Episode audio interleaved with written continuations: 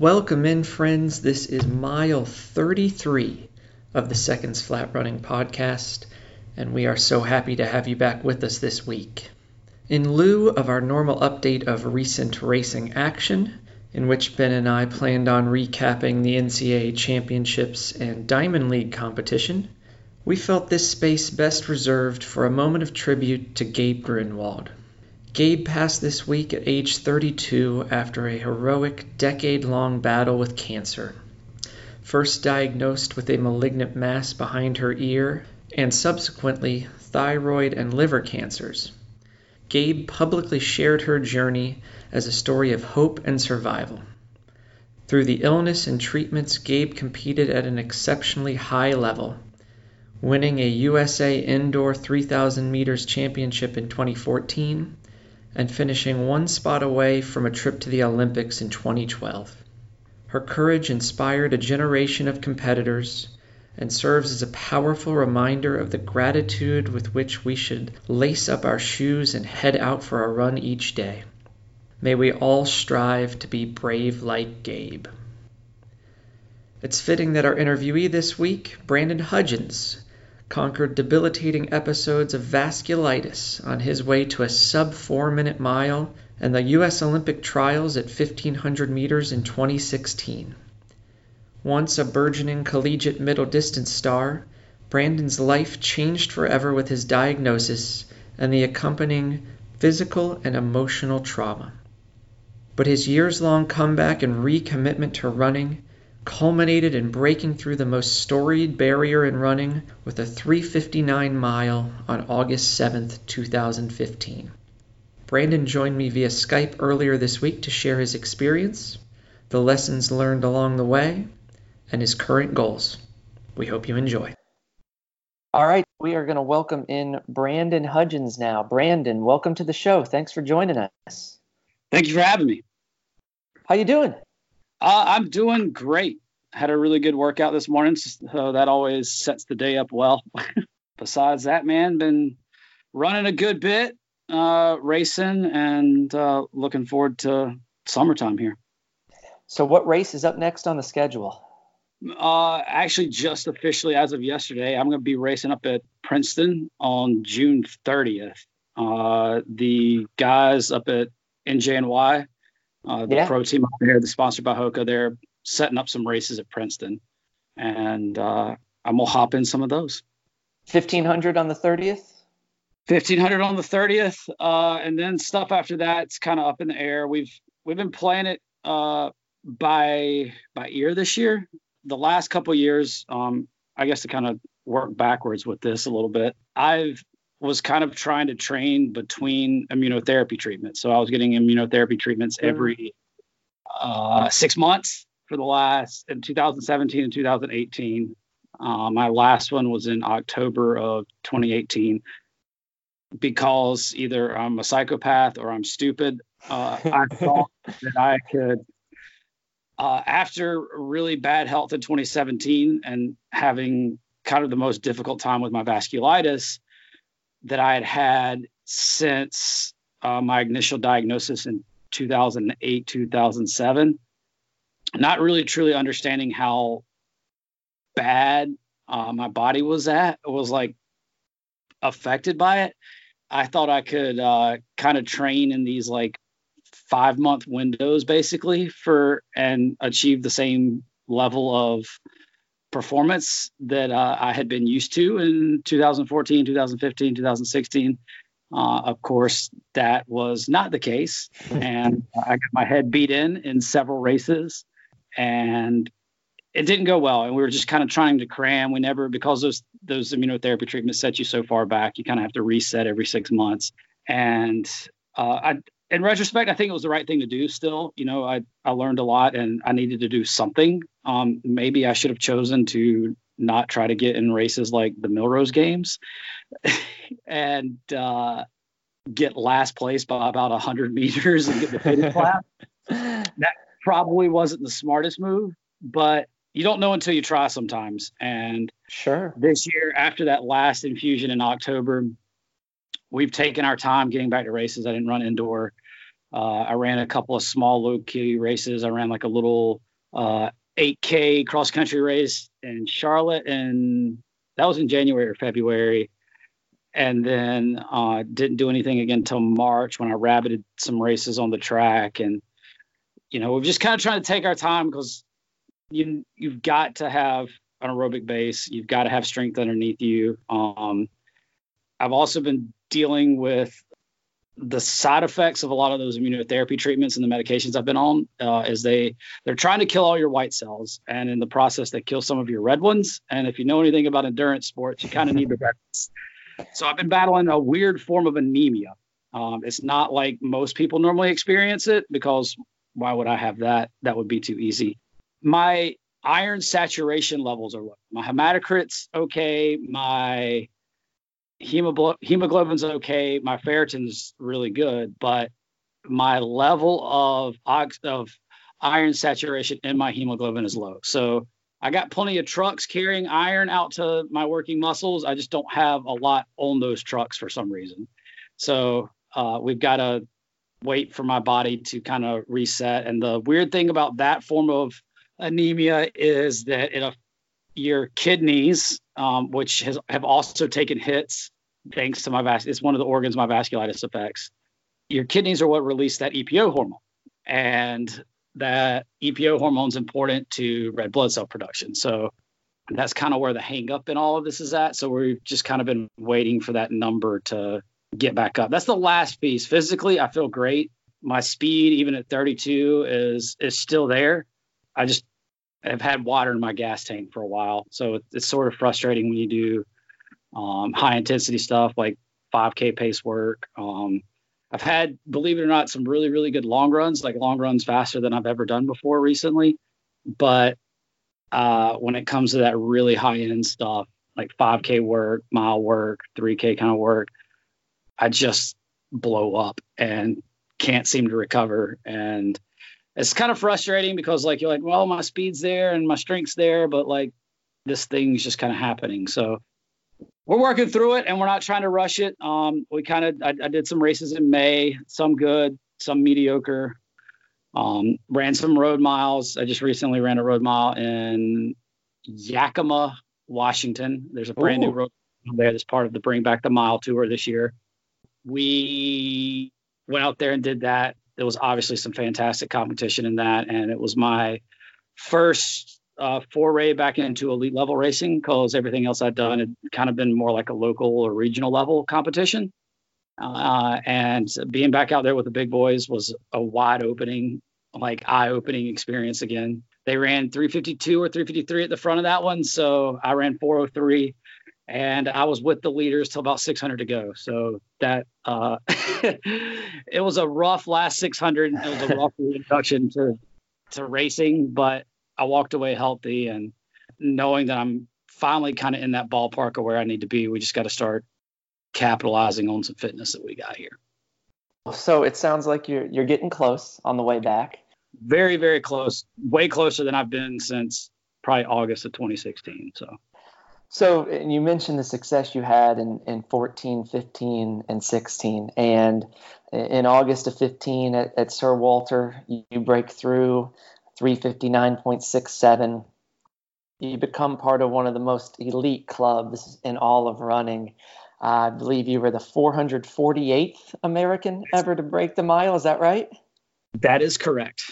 For you, though, that journey was so much more than than what happened in 2015 and so much more complicated even than those 447 other guys certainly had to put a whole bunch of work into that but your story we really have to rewind back to as you said 07 08 mm-hmm. when you're among the best mid-distance runners in the southern conference at winthrop and then everything changes so you've mentioned the disease a little bit. Could you take us back to that time in your life, what you felt, the changes you went through, and then finally receiving that diagnosis? So that was about a six month process, and between straddling between uh, the fall of 2007 and April 23rd, when I was officially given the diagnosis. I was when this all started, it uh, it was September, uh, my junior year of college. I'd had, as you said, two pretty successful years. My first two years at Winthrop, like every runner, you're never satisfied. Um, you know, I had, I had, I certainly had really big goals at the time, and I was looking to kind of take that next step.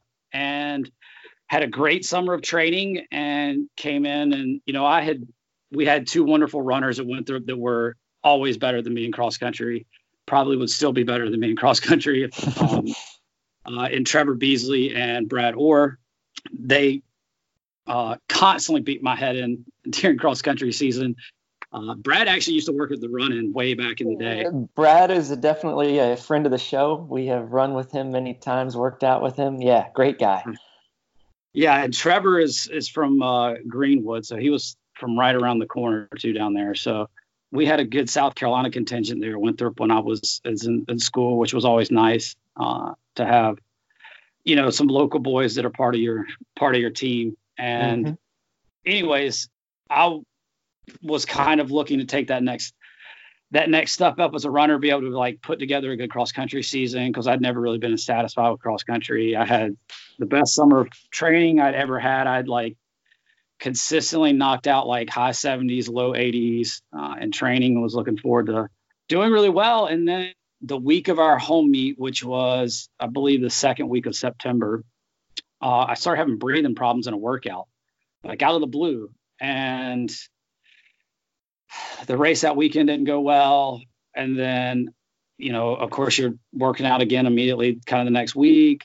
And stuff kind of from there on just was kind of really up and down. There would be days where I was hanging with Brad and Trevor uh, at the like where I was supposed to be, you know, and then there was be workouts and stuff where I was literally behind all of the girls, which is not. I mean, no offense, we had some really good girls, but not where I was supposed to be. and you're just kind of scratching your head. So, you know, the trainer sent me to the doctor. Uh, I saw a pulmonologist. They're like, oh, you probably got athletic induced asthma. And I was like, what? Really? They're like, well, sometimes people develop it later in life. And I was like, okay. They're like, here's an inhaler. Tried that. Of course, that didn't really do the job. And then within, uh, by October, I was starting to get like really bad sinus infections that, you know, of course, I got some ster- like uh, steroids and antibiotics, and then kind of go away, get a little bit better, but then it would come back, and it was just kind of hit or miss the whole year. Um, you know, I I was super excited that year. Um, my brother joined the team. My brother was a freshman, and you know, I just felt like that was going to be like the next two years were just going to be this really kind of magical time. I was so frustrated because you just not only are you pissed about not being like at your best, but you know, we had always been like fourth or fifth in cross or sixth in cross country. You know, we really thought we had a chance to finish second or third. And I felt like me not performing at my best was really kind of the thing that was preventing us from getting over the hump. And uh, I managed to make it through cross country season. Of course, it didn't go as well by November, I was pretty much sick enough that I couldn't run. Running got really difficult. I was my sinuses were so impacted, and at this point they sent me to see a specialist. And he started looking in my nose and was like, uh, "Do you do drugs?" And I was like, "No, sir." Like, "Do you do drugs?" And I was like, "No, sir." He's like, "Are you sure you don't do drugs?" I was like, "No, sir. I mean, I probably drink a little too much, but I don't do drugs." And I, you kind of have this like sinking suspicion after you have, I don't know, eight or 10 rounds of antibiotics that something's not clicking here. They started testing me for allergies because uh, we did live in a, like me, Brad, Trevor, and two of our other teammates. Uh, five of us that all lived in this house, which you can imagine was not very clean. Uh, and it was really, really old and moldy and nasty and disgusting. And, you know, it was just not a clean place. So they're like, well, maybe you're allergic to something that's in the house. And I had allergy tests done. Those all came back negative. Got tested for Lyme's disease, got tested for AIDS, got tested for mono. And all these things just keep coming back negative. And you, are just at you're and I'm and I'm getting sicker and sicker and more run down. There are all these infections are coming back. Um, by January and February, I'd lost a lot of hearing too, that because I started getting uh, ear infections with all of this because when all this starts, you know, all those cavities are kind of connected in there. So it's really easy for those infections to get in other areas. Um, I ended up with Bell's palsy, kind of through the same thing where half my face quit working uh, for a couple of weeks. And finally, in uh, March of 2008, my ENT, my ear, nose, and throat doctor, decided to do sinus surgery. He's like, maybe if we just go in there and like try to open you up some more, that like all of this will finally just drain out. Like maybe you've got some a couple of adhesions in here, like maybe from playing sports or whatever, where you know maybe it's just hanging everything up and why you can't ever get completely better. So they do sinus surgery.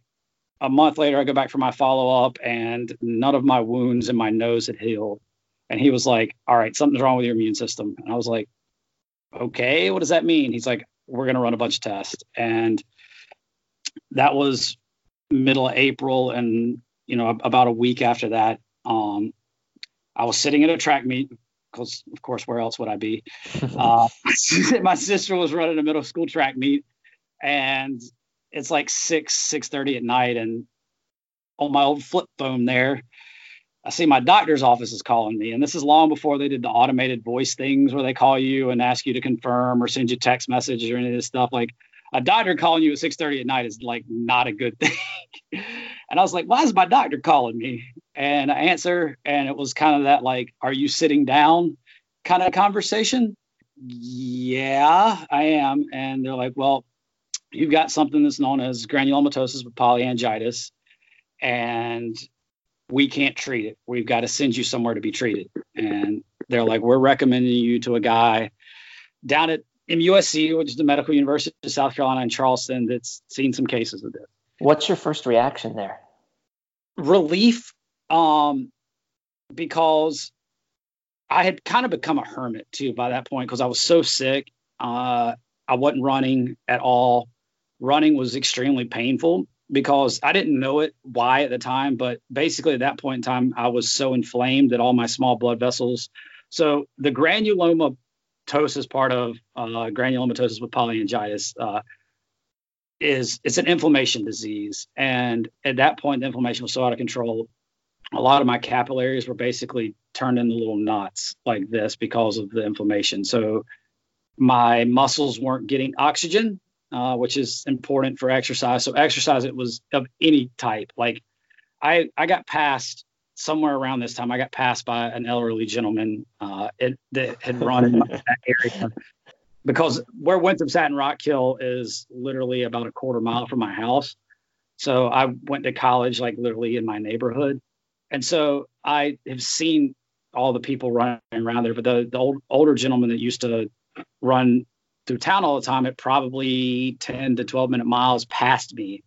And at that point in time, I distinctively remember that day, like sitting down on the sidewalk and crying, being like, what is going on? And you, there's just this feeling of like, what is like, there's got to be something else happening to me because I really feel like it's more than me just being sick. Like, I, you know, I've been sick before. This is not, this is not just a sinus infection. So when I got that, I was like, it was a relief because I was like, okay, I've got something that I can I treat. They said I can. This doctor is going to treat me. Well, of course, I went home and Googled it, which was uh, what we all do whenever you find out anything. you go to Doctor Google, which is not always the smart thing to do, but it's what I did.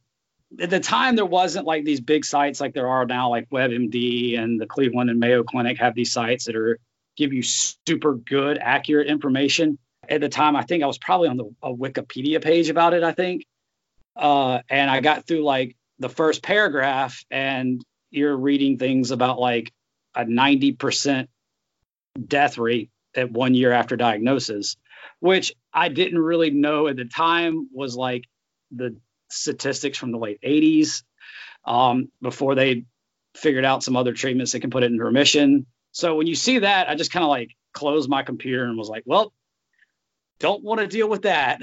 so let's yeah, just see what it's got to be scary. Yeah, it was. It was like that was like kind of the type thing where you're like, it kind of puts you, oh man, like this what? Luckily, in talking to my doctors later, once I got to see a rheumatologist uh, who handles like my care. I have a bunch of doctors, but my rheumatologist is kind of my lead doctor and handles my. He's pretty much my primary care doctor at this point. Uh, he's listed as my primary care doctor because even if I get a sinus, like a cold or something, like whatever the doctor is going to give me, he has to approve. So he explained to me that those weren't the statistics; they were a lot better statistics now, and at the time, and treatments have changed a lot in the last since I got my first round of treatment in 2008. At the t- at that time, the protocol was six months of chemotherapy every day. So um, I was taking oral chemo, which is a drug called Cytoxan, and I was taking loads of prednisone. Um, at one point in time, uh, because my kidneys were shutting down, they were giving me like a thousand milligrams of prednisone intravenously every day. Uh, which caused me to put on about 15 or 20 pounds of water weight in a week. I had this running joke for a while that I finally put on my freshman 15, the my junior year in a week. Uh, but so you just like you blow up like a balloon. You don't know what's happening. You know, prednisone's a wicked drug. It's a it is a steroid. It plays mind games with you, makes you feel crazy, uh, especially in those high doses. Uh, but I actually, believe it or not, about so I started treatment and after, after I got out of the hospital there, we started treatment in May and or June. Um, by about August, I was kind of starting to feel a little bit better because what they have to do is they the goal is to reset your immune system. So they want to completely wipe it out, kill it, and when it comes back, they hope that it doesn't come back hyperactive because that's basically what's happening is your immune system's hyperactive and recognizing your own tissues as a foreign enemy and attacking those areas. So specifically, granulomatosis with polyangiitis uh, attacks my sinuses, my ears, uh, my throat, my lungs, my kidneys, and ultimately the heart if you can't get it stopped. Uh, which is the, where the fatal part can come in. The, the two big dangers with it are your kidneys, because if your kidneys don't filter your blood, you know, if they don't detox them uh, like they're supposed to, uh, then you know you can end up all sorts of health issues that can potentially kill you. And then obviously anything that attacks your heart is never good. So everything else you can kind of manage. Now, obviously trying to be an elite level ath- uh, endurance athlete and having had have your lungs attacked uh, and have some scarring in your lungs, it has probably hindered my performance um, at some level, if I'm honest with myself. But that's what systems are affected and the treatments aim to reset your immune system so that it doesn't attack you any longer uh, about 50% of vasculitis patients experience relapses i have unfortunately been in that 50% category after i was declared i was declared in remission uh, just before christmas of 2008 so they um, I, I no longer had any b cells at that point in time, and they they declared me into remission because that's specifically if we want to talk technical. Um, there's two types of white cells: your B cells and your T cells. T cells are made famous um, from uh, what HIV affects and what most people remember, but there's also another one, and that's the B cells. And my B cells are what's hyperactive. Um, so it's one of the one of the ways that they measure our disease activity. Um, there's a bunch. Uh, there's some general information levels and stuff that they look at as well, because um, it's kind of a complex puzzle because there's not like a one a one test that you can do that shows that you have it, um, and you can have it too without some of these tests being positive. But you can't have like some of these po- t- tests can't uh, can't be positive and you not have it, but you can have some people that um, certainly have it and are showing symptoms of it, but their blood work doesn't show it. That's actually happened to me one, no, twice. I actually caught relapses before it showed up on the blood work uh, in 2012 and 2013. Uh, but from 2008 to 2012 after at the end of 2008 so 2009 basically i kind of slowly started jogging again and this is halfway through my senior year at winthrop i was going to graduate. I was looking to go to grad school.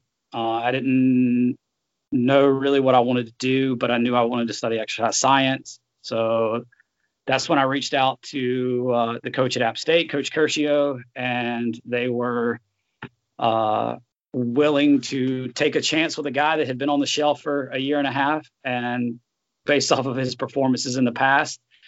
And they gave me a shot to to be a part of their program for two years, and I was able to not just return to health while I was up there, but be better than ever. Um, I finally had that cross country season that I was looking for, and uh, won a few SoCon titles there. Was part of two triple crowns there while I was there. We didn't lose, so that was certainly uh, an amazing experience. We won cross country, indoor and outdoor, the two years that I was there. Uh, being a part of that program has been probably one of the highlights of my life. You know, not just being a part of the team, but I mean, some my best friend came out of that program. Uh, people that I still stay in contact with to this day that are important to me uh, came out of that program. I ended up renting from our our coach. Like he was my landlord, me and my brother's landlord for about two and a half years, and he lived right behind us on his property. So, you know, it it Boone was a very very special place for me, uh, and those two years to be able to come back from what I had were awesome. And I, I, think a fitting cap to everything that I had been through. And it was it was the right place for me to do it in because while I was focused on myself, ultimately there we were focused on a team championship. You know, and obviously for the team to succeed, you've got to be at your best. But it gave me an environment where I was a little bit less focused on myself and focused on helping us win. And I think looking back years later, that probably was a huge benefit because it kind of allows you to turn your brain off a little bit and be like, all right, this is what they need me to do. Uh, you're not focusing on one thing. It's the goal is to help the team. And uh, I, I did that over 800 and 1500 meters in some four by fours. So it sounds like your brother and your teammates were key people in helping walk through that journey with you. It's a, it's a lot of people. Um, stuff kind of fell apart there emotionally. It went through, but I didn't understand this at the time. I didn't. It was one of the things. Years later, I got diagnosed with pain, uh, panic attacks and anxiety issues. I didn't know that those were things that I was experiencing when I around the time that I got diagnosed uh, and during that kind of difficult time. But I mean, to be honest, like I was a kind of a bad teammate. it, went through at times. Uh, and I was just an egotistical ass. Like there's no other way to put it. Uh, pushing teammates' buttons and getting in arguments and stuff like that. I, you know, it it wasn't always helpful. It wasn't the right way to lead. Uh, and in retrospect, uh, I could have handled it better. But as things started falling apart for me physically, things also uh, emotionally started falling apart from me. You know, you go through like a girlfriend that breaks up with you during this time because you're kind of no fun and you know you can't really do anything and you're really sick all the time and you know you kind of end up in these dark places i was also i didn't realize that they'd given me kind of a bottomless oxy prescription at the time without realizing it you know you kind of slip into a habit with those things uh, luckily i kind of realized what was going on after a couple of months was like yo i'm taking too many of these and kind of squash that. Luckily, like kind of getting back to running kind of helped me squash that because I was like, I I don't feel good when I run on these. This isn't this isn't good. I'm taking a lot of these. I probably should be careful. You know, so you're just kind of experiencing a lot of these things that you're not really prepared for. And, you know, nobody's really prepared for these type experiences until they happen. But as far as people that helped, I mean, my family, hands down, was uh probably the only reason I'm alive, especially years later when I was having uh, anxiety and depression issues uh, and really kind of just wanted to give up. Um, the thought of my mother, when I was to take a side journey here real quick, my when I was four, my parents lost a child, so she was born with a heart defect uh, with a hole between the ventricles of her heart. She had a deformity on one of her chromosomes that caused that. And there was a couple of times when I really wanted to give up and was, you know, contemplating, you know, checking out. That like the thought of my mom having to bury another kid, I was like, I can't, I can't do that. I gotta like this really sucks, but I've got like I can't, I cannot do this. Uh, I really want to, but like I, I can't do that to my family because they've been through too much. They've been there with me through all of this. They, you know, everybody, you know, that has a good family and comes from a good family feels like theirs is the best. But I feel like ours is pretty damn tight. They really are one of the best support systems that somebody could ever ask for because you don't get to pick your family. You know, you're you're just born into it. And my mom and my dad have are incredible human beings, not just to me, but my dad is a teacher and a coach.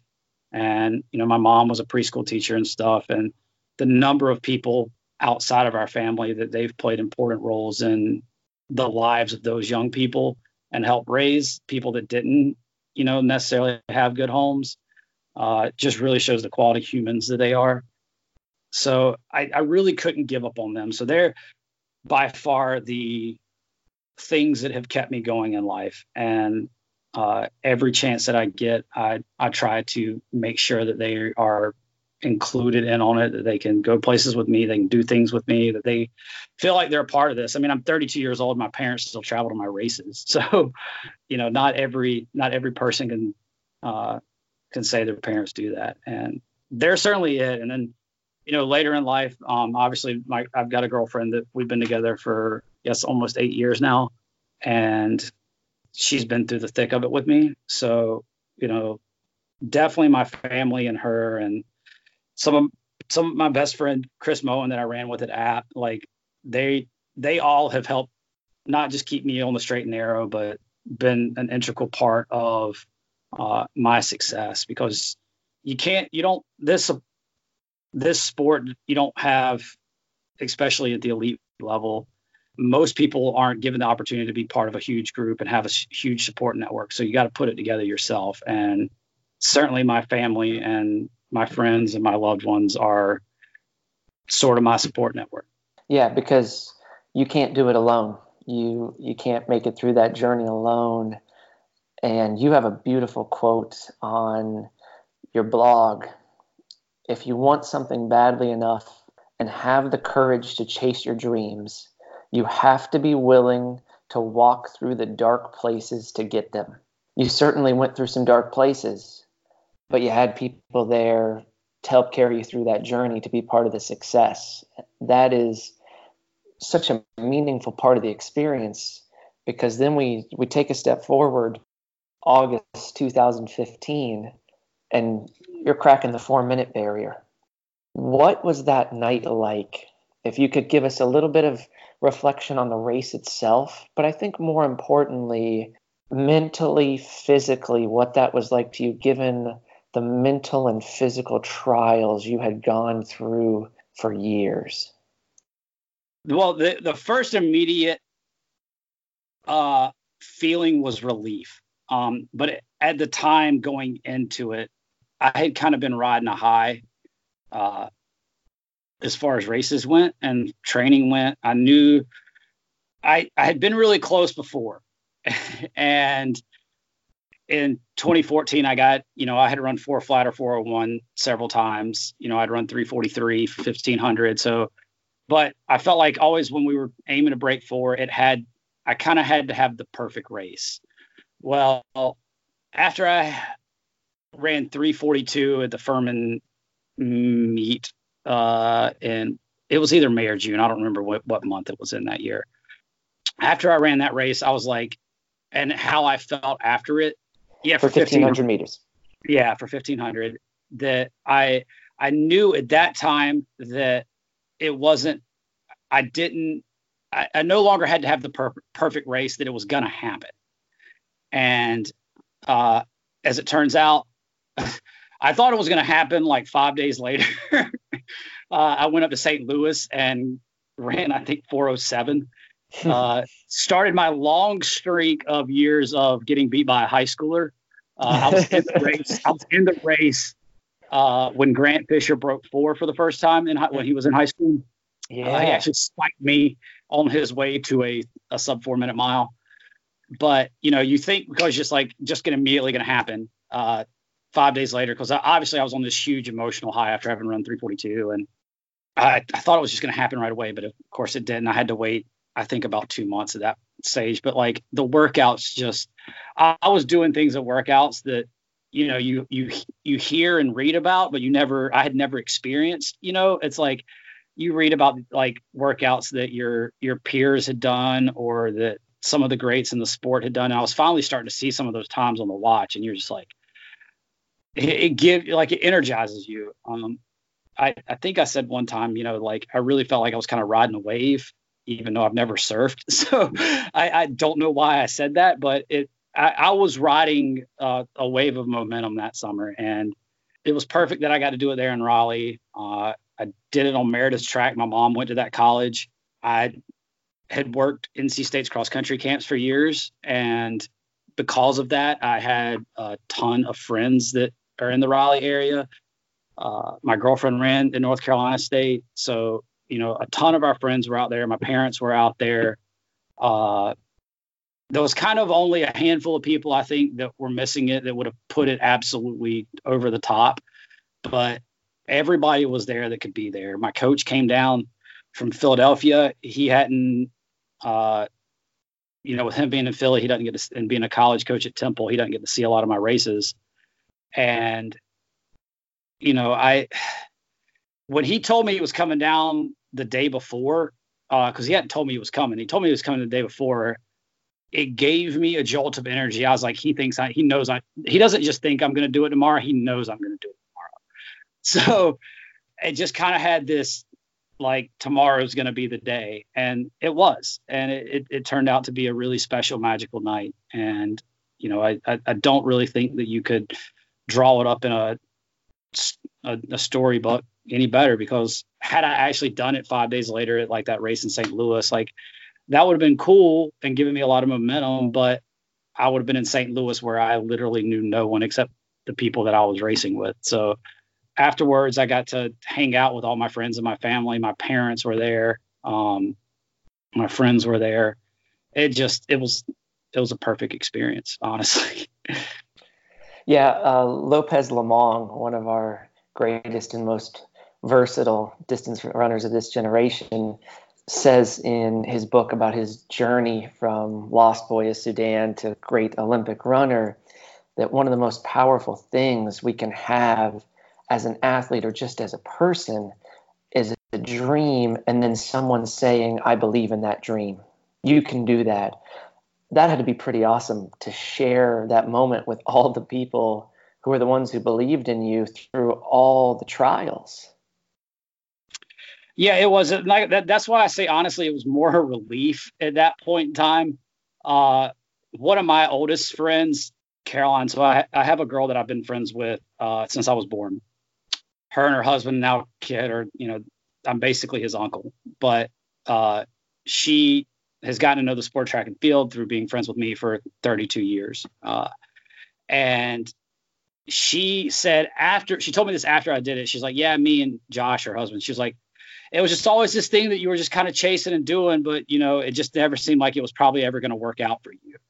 um, like that's not what we wanted. Obviously, we wanted you to do it, but like it just seemed like it it might not happen, especially as you get to that age when you know, because I was 28 when I broke it finally. You know, it's just not. It didn't seem like it was going to be in the cards, and I'd probably just been through a little too much, and uh, she's i mean there are there some there you know outside of my parents that her and her husband and son are uh, you know fan numero unos. But like you realize like that start realizing like what some of your friends and and, and your family other family members thought about it and stuff too. Um so when you finally do get to break through it's everybody kind of gets to revel in the success in, in those moments. All those people that were yeah that that saw the bad races, saw the close races, uh, the people that knew that I was working a job there in Boone for three years that I didn't like, but I was getting out the door and training at 10 o'clock in the morning and 10 o'clock at night, and sometimes in snowstorms and after 12 hour days of, of working. So they they knew what I was doing, so they knew how much it meant to me. And you know, that's as a as an athlete, we don't get, you know, especially in running, you don't get the opportunity really like you just see a time. So much of running is is pure because it is just you and somebody else racing or you against the clock or you against yourself. it doesn't always do a great job of painting a picture or expressing what that time means, right? Because everybody's had trials and tribulations in life and sports. Um, you know, this path is not easy for anybody, but you know, there's a lot more that goes into those times than most people understand or know. And uh, luckily now there's things like podcasts and social media and blogs and the book that I wrote that give have given me the opportunity to let people share the experience with me a little more. Yeah, if if you could touch on that a little bit so that people who are unfamiliar before this with your experience could find out more about you. The uh, your website www.brandonhudgins.com. I guess is where it, I'm all things Brandon Hudgins. Yep. And where can they follow you on social media? I am at B Hudge Nasty uh, on social media, and that is B H U D G N A S T Y. It was my college nickname at App State. One of the seniors on the team, my first year there, nicknamed me B Hudge Nasty. And when I made a Twitter profile, I decided to use that all those years ago. Now I'm kind of too stubborn to get rid of it because I do think it's kind of hilarious because especially now with how much media is done through like social media and Twitter and Instagram, I do think it's hilarious when like these races or even like news publications will like tweet out stuff and they have to use that uh, that handle in there because everybody else is, is like like uh, Brian runs or Brian Myler or you know John the Runner or, or whatever. It's like they're all just these kind of I don't know cliche runner Twitter handles or whatever. So I've just kind of stuck with it. You know, at some point in time, I'll probably change it, but not in the foreseeable future. Man, I might have to get out there as at seconds flat nasty now. Yeah. and your book, tell us a little bit more about the book. Yeah. So you mentioned my blog earlier. So I, I started blogging, I think in 2014. It's something that I haven't stayed up on as much recently. I'd, I'd like to get back to some more of it, but I've been doing other forms of kind of getting my my story out there. But um, I started blogging around that time frame, kind of just talking about some of my experiences. It was a way for me to, and I'm a terrible writer. Like I, and I'm warning people, I failed English in high school. like I got an F in English in 10th grade, but it, it certainly has gotten better, just like everything else. It requires practice.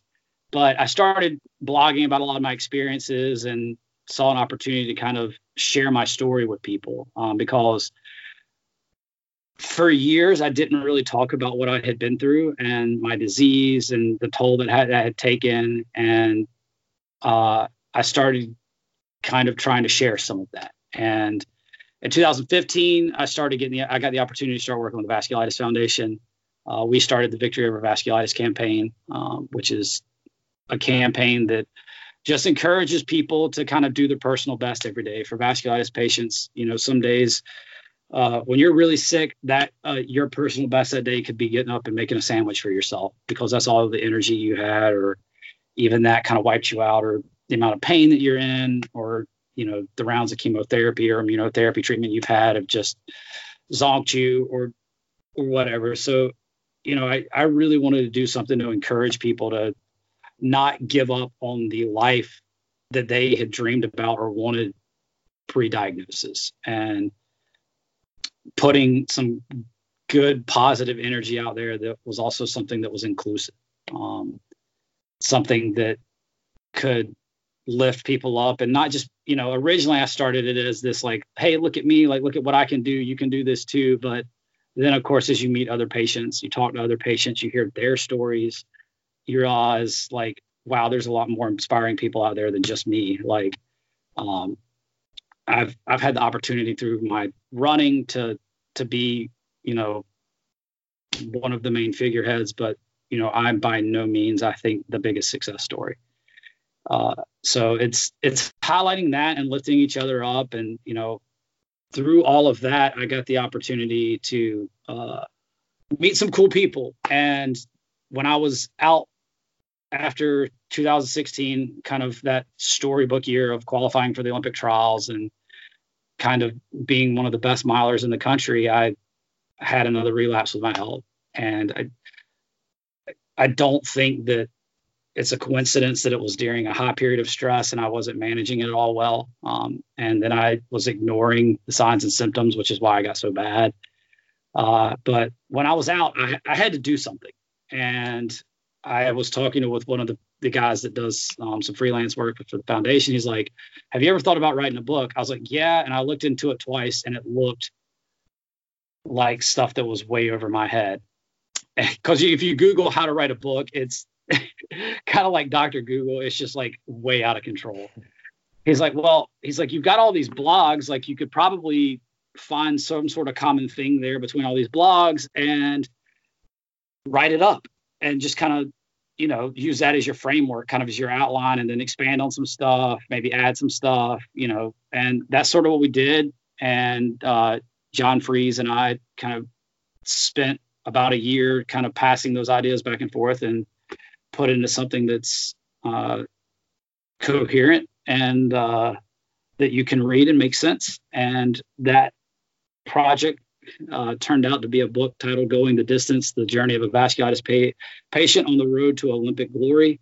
And it's available on Amazon.com in Kindle and paperback formats. Uh, if somebody's interested in, a personalized copy, uh, I do have some of those for sale on BrandonHudgins.com, actually. So I can sign it, write whatever you want to in it. Cool. We will link all that stuff in the show notes. We appreciate that. And uh, one other follow up on that where can people learn more about the Vasculitis Foundation, the work you're doing there, and how they could give?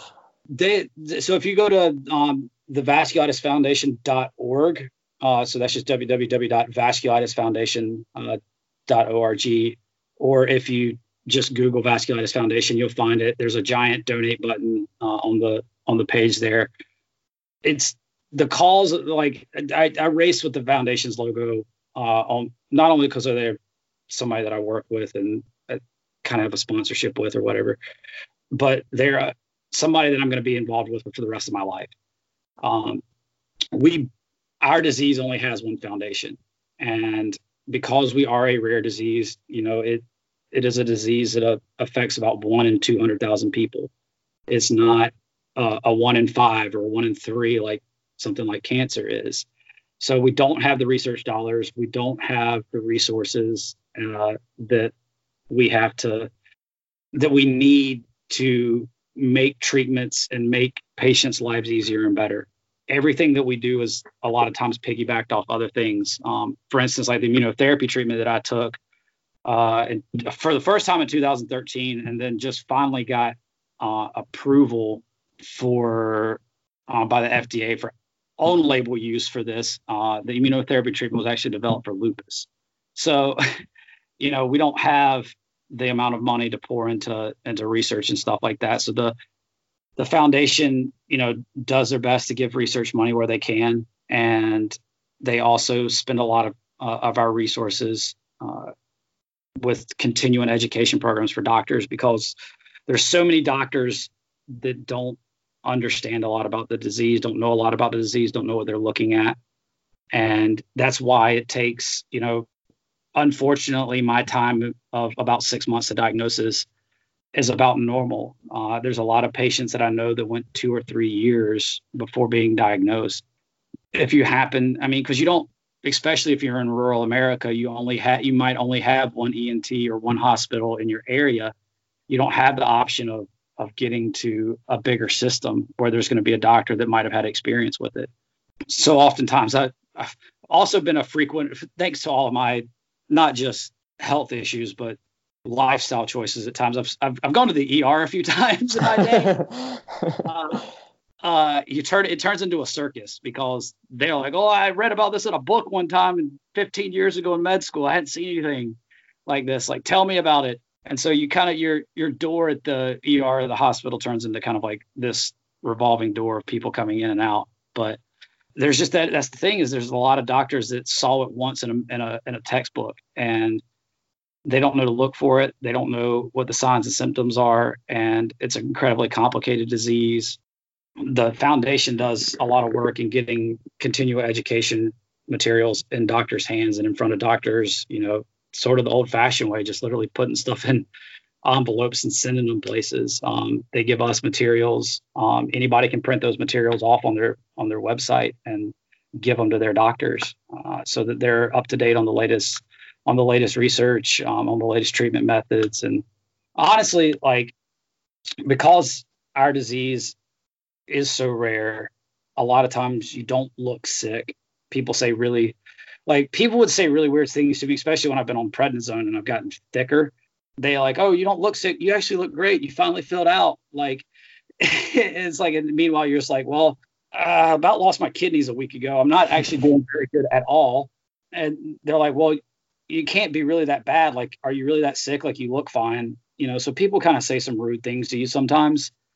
And it sort of isolates you. And it's why I didn't talk about it a lot early mm-hmm. on. And when that stuff starts happening, it kind of shuts you down. And when I got involved with the foundation, it got, gave me the opportunity to talk with other patients. And after going to the international symposium two summers ago, I met a few people there that are now some of my closest confidants. We don't necessarily talk every day, but the four of us as as young adult patients that have been through vasculitis and been through kind of some similar stuff, uh, you kind of hit it off and realize that you've got a lot of the same experiences. And um, no matter how much a loved one, a girlfriend, a best friend, your family, no matter how much they've been through with you, they don't understand what it's like to be on this side of the fence. And to have those people in my corner when stuff has been kind of tough over the last year uh, has been a life enhancer. Honestly, it's just it's it's made life a lot more enjoyable. Uh, it, has been encouraging. Very neat. Um, let's wrap up with the bell lap. Just a few quick questions for you here. First things that come to mind. Favorite workout? Ooh, well, as a miler, your favorite thing to always do is 200s. Any number of 200s is always a great number. But um, honestly, my favorite workout is, and it's kind of my coach's, and I, I'm sure he got it from somewhere too, but thousand meter breakdowns. And I, I say he got it somewhere. I know a lot of people who do it. Uh, it's probably my favorite workout. It's sets of 500, 300, 200, uh, short rest between the 500 and the 300 and the 300, 200, somewhere about a minute. Uh, and then you take like a 400 jog between the sets. So uh, that's my favorite workout. Yep, for sure. A, a classic. Yeah. What, what, shoes are you training in right now? Training shoe right now uh, is the Skechers Go Ride 7. I got signed by them in 2016 and dropped in 20 at the end of 2018, but still got a few pairs left. Um, I actually, it's probably my second favorite shoe of all time. What's number one? The Pegasus 30. Okay, that was a good answer. yeah, that that shoe, man. There's something about that shoe. They should have never changed it when they they got it right right then, and they should have never changed it. You finish a race. What's the first craving you have after? Pizza. Pizza? What kind of toppings? Pepperoni. Okay. Got a favorite pizza spot? Uh, right now we got a spot here in town called Elizabeth's Pizza. It's the best pizza I've had outside of New York City. Oh, okay. So if people come to visit, go to Elizabeth's. Yeah, and it's like you walk into the the the restaurant there, and I think you're catapulted back to about 1989, 1992 with the booths and how everything's set up. It's uh, and it's not design. It's not like a hipster design like that. It's just like been like that, and they're not changing it.